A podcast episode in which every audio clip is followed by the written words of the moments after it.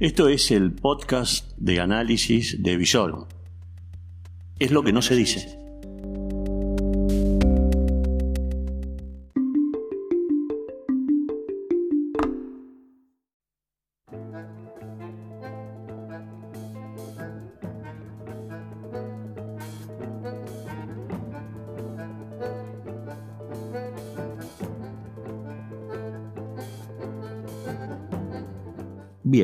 ¿Cómo les va a todos? Eh, buen día, buenas tardes, buenas noches, de acuerdo a cómo lo escuchen. Eh, este informe, este podcast es, eh, o lo vamos a titular, Misceláneas de esta cuarentena. Lo estoy grabando a las 3 y media de la mañana de la madrugada del 24 de mayo. Los fríos números de esta pandemia llamada COVID-19 o coronavirus en Argentina a eh, exactamente 66, 67 días del aislamiento social preventivo y obligatorio y 83 de la declaración de el primer infectado en nuestro país es de 11.353 casos, casos positivos en las últimas 24 horas, después de varios días donde no se baja de esta cifra, llegamos a 704 infectados por día, 445 muertos, 12 en las últimas horas y 3.530 eh, recuperados o dados de altas. Podemos ver esto como un desastre o como un logro. Como un desastre porque para esos que decían que no nos iba a atacar el virus, el virus por distintas vías externas, por vuelo propio, llegó y está, está acá. Es en Argentina, no estamos hablando de las cifras ni de Wuhan, o sea, ni de China, ni de eh, Irán, mucho menos las de Italia o España, ni las de Brasil, que es un desastre, sino las de Argentina. Las cifras son tremendas, ¿no? Estamos hablando de 11.353 infectados. Estamos en este número que seguramente va a llegar en cualquier momento a mil o más infectados en forma diaria. Está localizado en, digamos de una manera más grotesca, en la ciudad autónoma de Buenos Aires, en la provincia de Buenos Aires y después en algunos lugares como el Chaco, eh, o Córdoba, o bien acá, en Rosario, donde de pronto, luego de muchos días, donde no se produjo ningún caso, por un desliz de un señor que vino de Buenos Aires, demostrando que además los controles nunca existieron, ni existen, y eso está mal, eh, llegó para quedarse, Nuevo Alverde, y se instaló en una semana, o sea, desde el sábado pasado, cuando se dio a conocer este caso, al día de hoy, en la provincia hay 10 casos más, 258, y estos 10 casos son o tienen que ver con la ciudad de Rosario, y con este caso que lo trajeron un viajante, un señor que comercializa desde Buenos Aires, una zona totalmente vulnerable, a Rosario. O sea, ¿qué es lo que quiero decir con esto para que ustedes entiendan? No estamos exceptos de nada ni eh, de manera autónoma, autóctona, ni por, digamos, visita o llegada del exterior. El virus está. En las últimas horas, eh, después de que ya nos tienen acostumbrado, cada 15 días, desde el 12 de marzo, el presidente de la Nación, Alberto Fernández, junto al gobernador de la provincia de Buenos Aires, junto al eh, jefe eh, concretamente al intendente o el jefe de gobierno de la ciudad de Buenos Aires, dan un informe que es abarcativo a todo el país porque en síntesis sintetizan eh, donde está más radicado el virus, donde las cosas se ven de otra manera, donde se cumple ese preconcepto de que si no pasa en Buenos Aires no pasa en Argentina, y donde eh, los gobernadores, los 24 gobernadores de provincia sintetizan en relación a lo que tienen que hacer o a lo que no tienen que hacer. Después de todo esto, les digo que, y para llegar al a la médula de lo que quiero decir, es que esta noche, o en el transcurso de esta noche madrugada, se han producido algunas definiciones interesantes. La cuarentena no tiene fecha, va a durar lo que tiene que durar. El presidente está muy enojado y lo manifiesta porque no tolera ningún tipo de pregunta ni nada que tenga que ver con la cuestión económica. Eh, no lo trató muy bien a los que consideran que eh, el gobierno o a los que consideran que el gobierno es un, eh, ama la cuarentena y que lo ha logrado o por lo menos lo están manifestando o está poniendo técnicas de cuarentena para poder gobernar. En síntesis, esta noche madrugada no fue una noche madrugada como las otras que comenzaron en marzo. Se vio a un presidente que está cansado, que no se siente cómodo, que las cosas no salen como él quiere porque ahora hay críticas. Eh, claro, hay un montón de sectores que eh, no les gusta para nada, no se sienten cómodos con esta cuarentena, donde empezaron a solicitar flexibilizaciones, las flexibilizaciones llegaron y el virus también. O sea, nada, nada, absolutamente nada de eh, distinto a lo que los infectólogos, epidemiologistas, o bien viendo qué es lo que ha pasado fundamentalmente en nuestras patrias chicas por allá en Europa, en Italia o en España han sucedido, y que nosotros acá, dentro de que lo que es esta España chica y esta Italia paupérrima que es Argentina, podrían llegar a pasar. Pero bueno, eh, la forma de comunicar del gobierno es esta.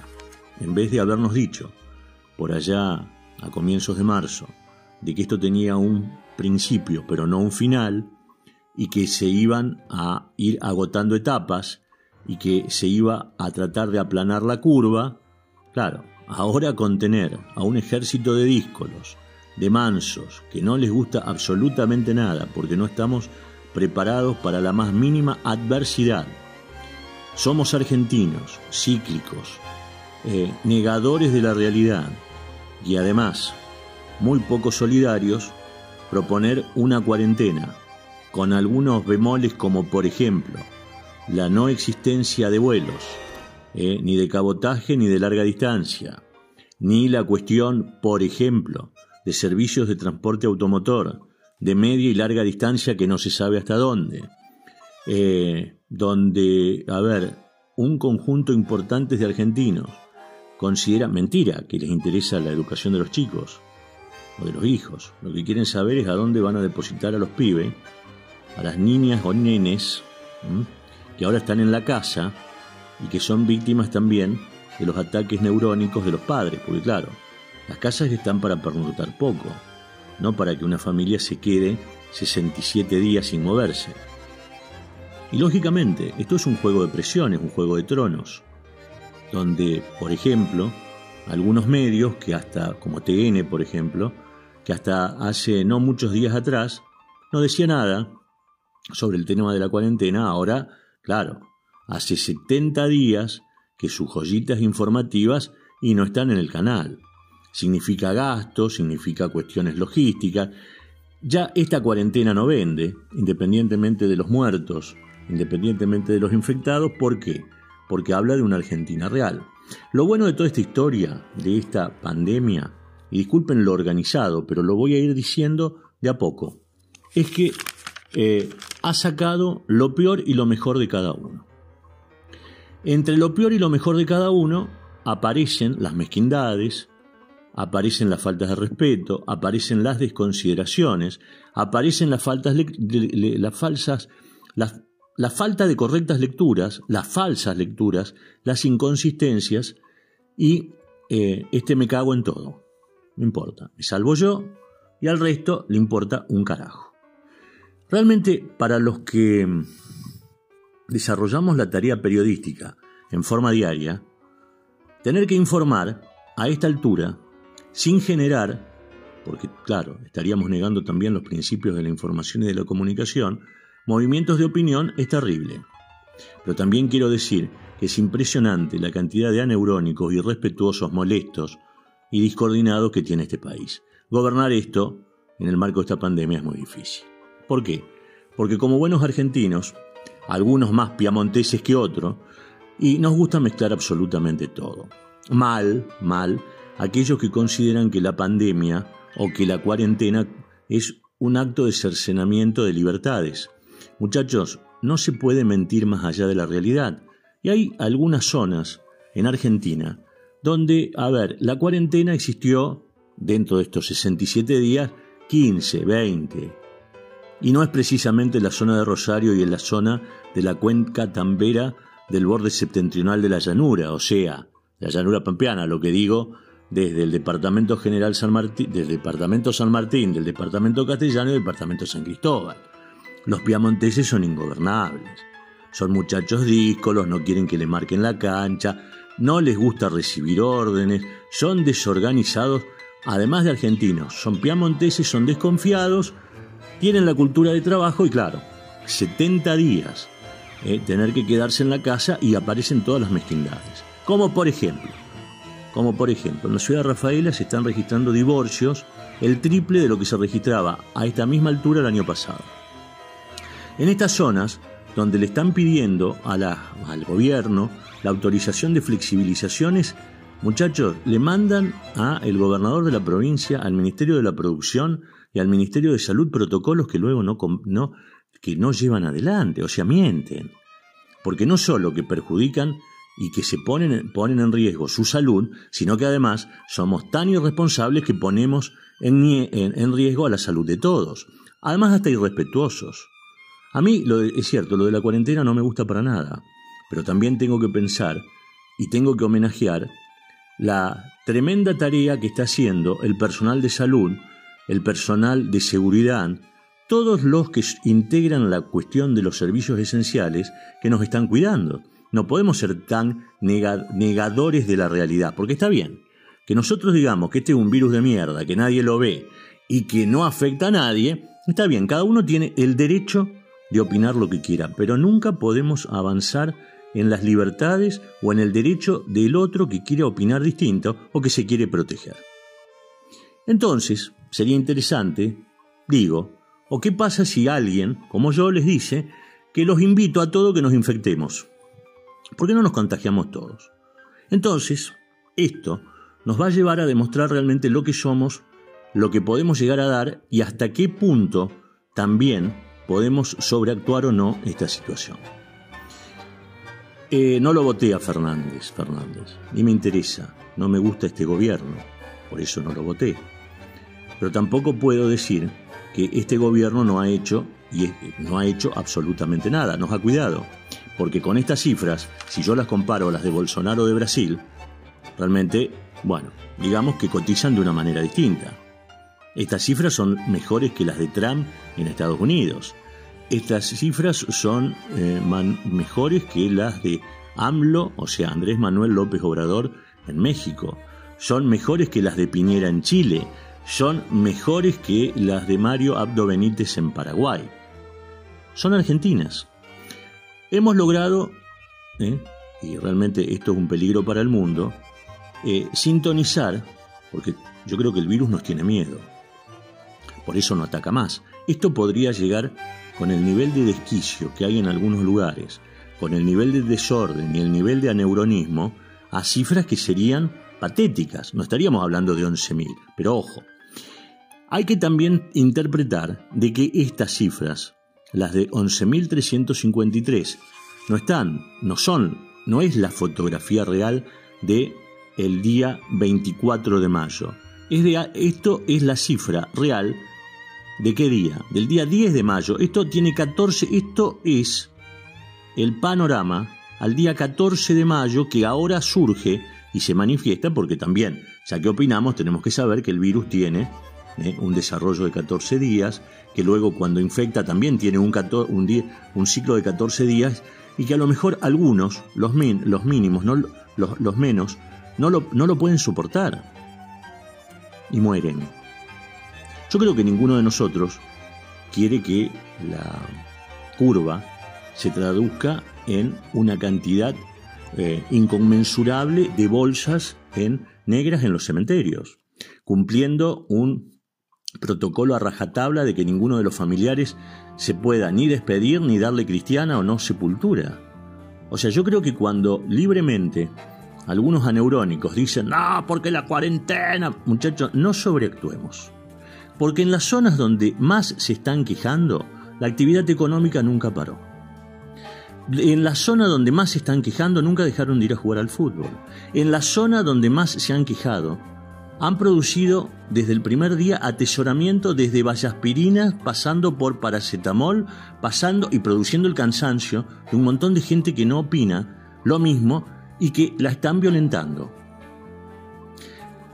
Unas zonas donde, por ejemplo, cuando el ASPO no estaba, muchos de ellos habían viajado, muchos de estos señores que ahora piden que la cuarentena sea levantada, viajaron en su momento, si estamos hablando aprovechando los 12 o las 18 cuotas, en los últimos días de febrero, primeros días de marzo, sabiendo que la pandemia ya estaba instalada en el mundo, a Brasil y a Europa.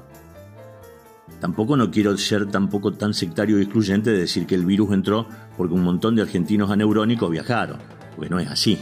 Pero sí quiero decir que un montón de argentinos aneurónicos que les importa nada la vida de los otros ni la suya, cuando no estábamos en el aislamiento social preventivo y obligatorio, volvían de los viajes y en vez de aislarse, ¿eh? confraternizaban, sociabilizaban, se pavoneaban en las plazas y en cuanto lugar había de cada uno de los lugares diciendo que habían estado y que habían desafiado al virus, hasta que el virus llegó. El 3 de marzo de este año, el virus hizo pie en Argentina, entró a través de Seiza, pero estábamos en la mitad de la pandemia y hubo algunos errores. El gobierno no comunica bien, el gobierno en vez de explicar desde un primer momento que esto iba a ser largo y que no tenía fechas de finalización y que íbamos a caer en una nueva normalidad, siguió los preconceptos y los protocolos de la Organización Mundial de la Salud que está acostumbrada a trabajar con pueblos más serios que nosotros. Porque estas cuestiones, ¿ustedes se imaginan una Italia protestando porque uno no puede ir al banco, o porque le cerraron la cuenta porque emitieron cheques sin fondo, porque si hablamos de las economías reales, le quiero decir que la economía argentina estaba cagada antes de la cuestión esta del coronavirus, ¿o no? ¿O por qué no ganó Macri las elecciones? ¿No era porque el dólar estaba ante una situación ingobernable y todos nos íbamos al carajo? Entonces, tratemos de no mentirnos nosotros. Está bien, cada uno tiene que ser respetuoso del otro, también tenemos que ser tolerantes, pero tampoco podemos tolerar la pavada. ¿eh? Me están hablando de libertad gente que no ha manifestado nunca ni el más mínimo respeto por el derecho de los demás. Seamos respetuosos, por favor, de la gente que está trabajando en salud, de la gente que está trabajando en seguridad y no nos mintamos. Y si queremos matarnos, matémonos. Si nos queremos infectar, infectémonos. Pero acá también hay que empezar a hablar con algún concepto más o menos claro. Si ustedes no escucharon mal, independientemente de que cada uno de nosotros escucha y ve lo que quiere, desde un primer momento, este gobierno de científicos o de lo que ustedes quieran, porque no les gusta como no me puede gustar a mí o les puede gustar mucho como también le gusta a otro, ¿qué dijo? Que nosotros teníamos que acceder a una cuarentena. ¿Para qué?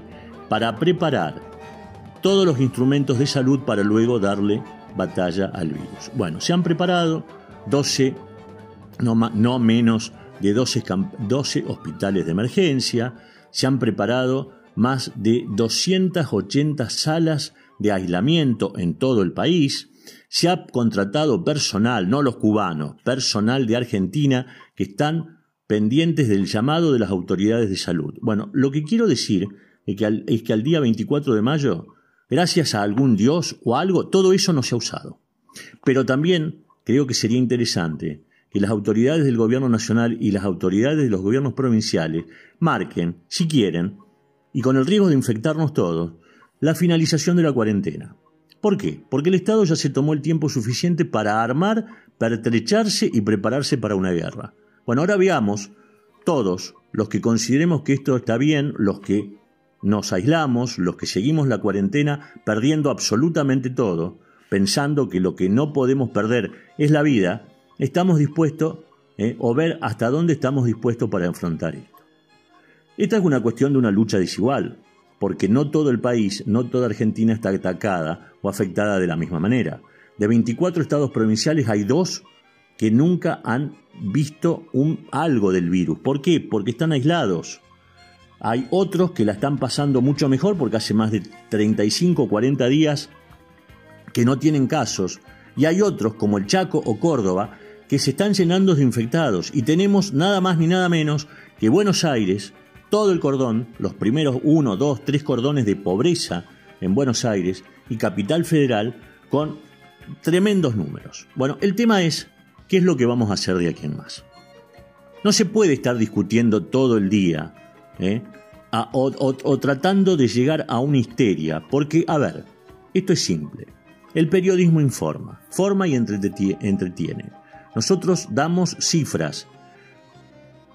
No vendemos, damos cifras, informamos, demostramos que hay tanta cantidad de nuevos infectados, que se está trabajando y que también hay gente que le importa un corno todo esto. Bueno, esa es la función del periodismo. Ahora, no me jodan de que se sienten molestos o atacados porque uno informa y que entran en ataques de pánico, porque estos muchachos anti-cuarentena dicen, no, no, no informen mucho, porque faltaría, entramos en un ataque de pánico, y como algún eh, divertido dijo esta noche, lo estaba leyendo en una de las redes, lo único que está haciendo el periodismo en algunas provincias, como por ejemplo en Santa Fe, informar estornudos. Bueno, gracias, que estamos informando estornudos y que estamos informando resfriados y no estamos informando muertos.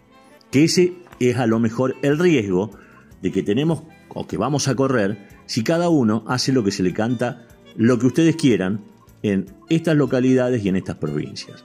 No se puede ir en contra de la corriente, no nos podemos revelar en contra de nada porque el virus va a ser presa de nosotros. Pero bueno, ahí ya está la cuestión de la responsabilidad individual. Por eso, aunque a ustedes no les guste, los invito a que nos contagiemos todos. Los invito a que cada uno sea responsable de cada una de las cosas que dice y que hace.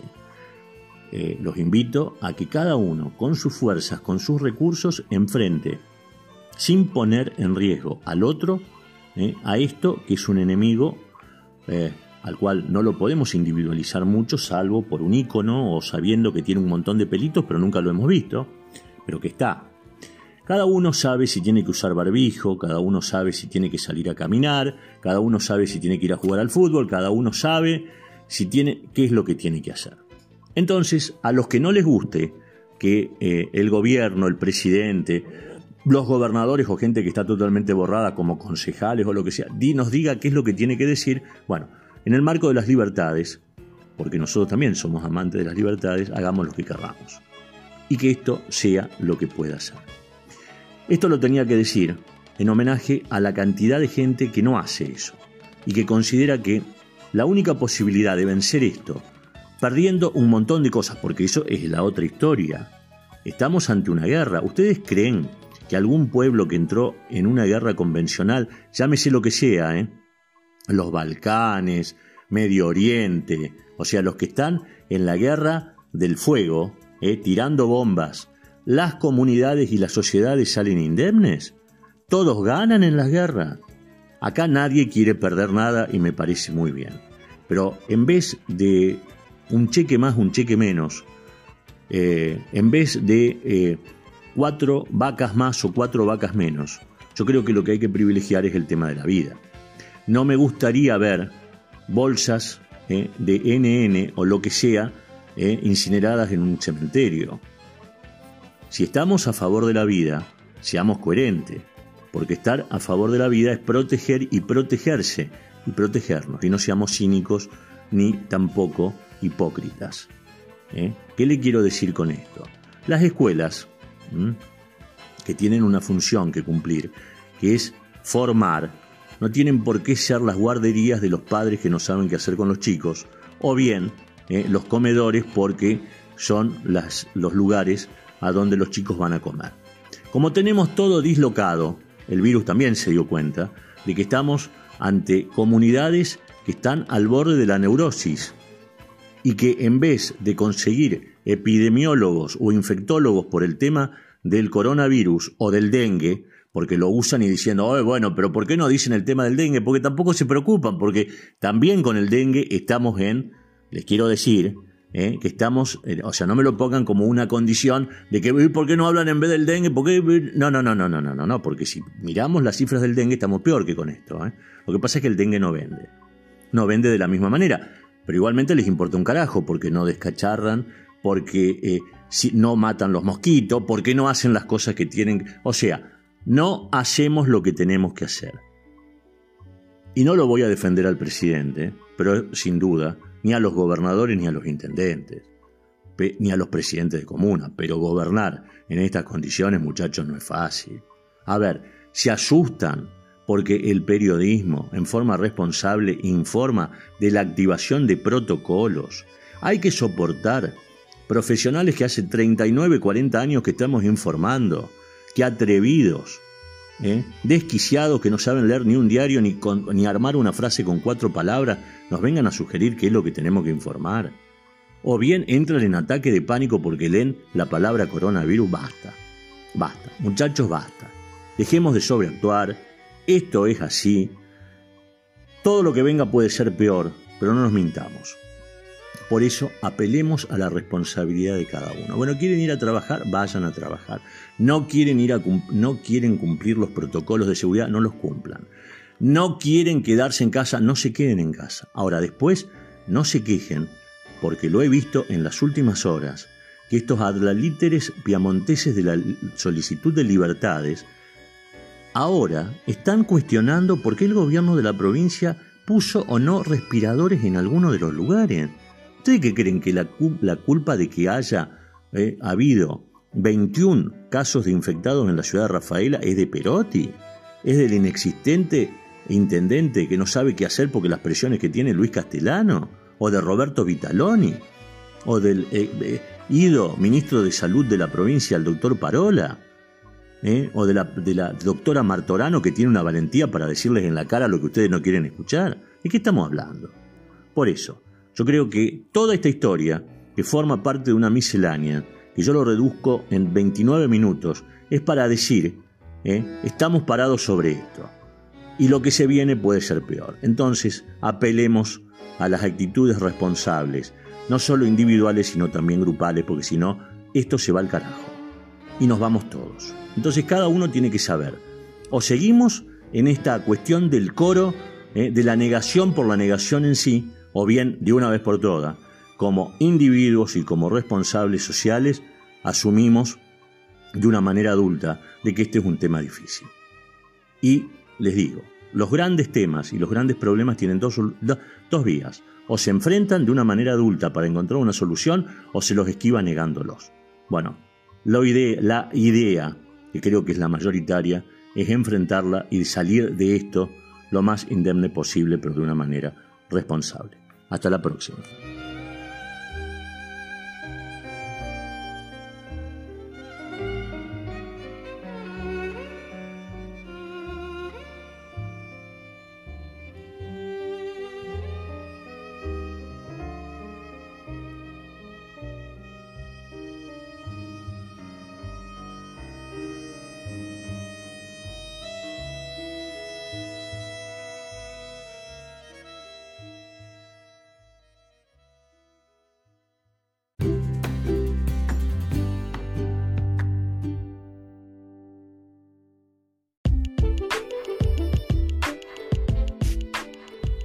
Recuerden, Visorum también está en redes sociales. ¿Cómo nos pueden encontrar? Presten atención. En Facebook y en eh, YouTube mm, nosotros figuramos como Visorum. En Twitter y en Instagram es arroba visorumok. Y en Spotify es lo que no se dice. Ahí están. Estamos en todas las redes sociales junto a ustedes.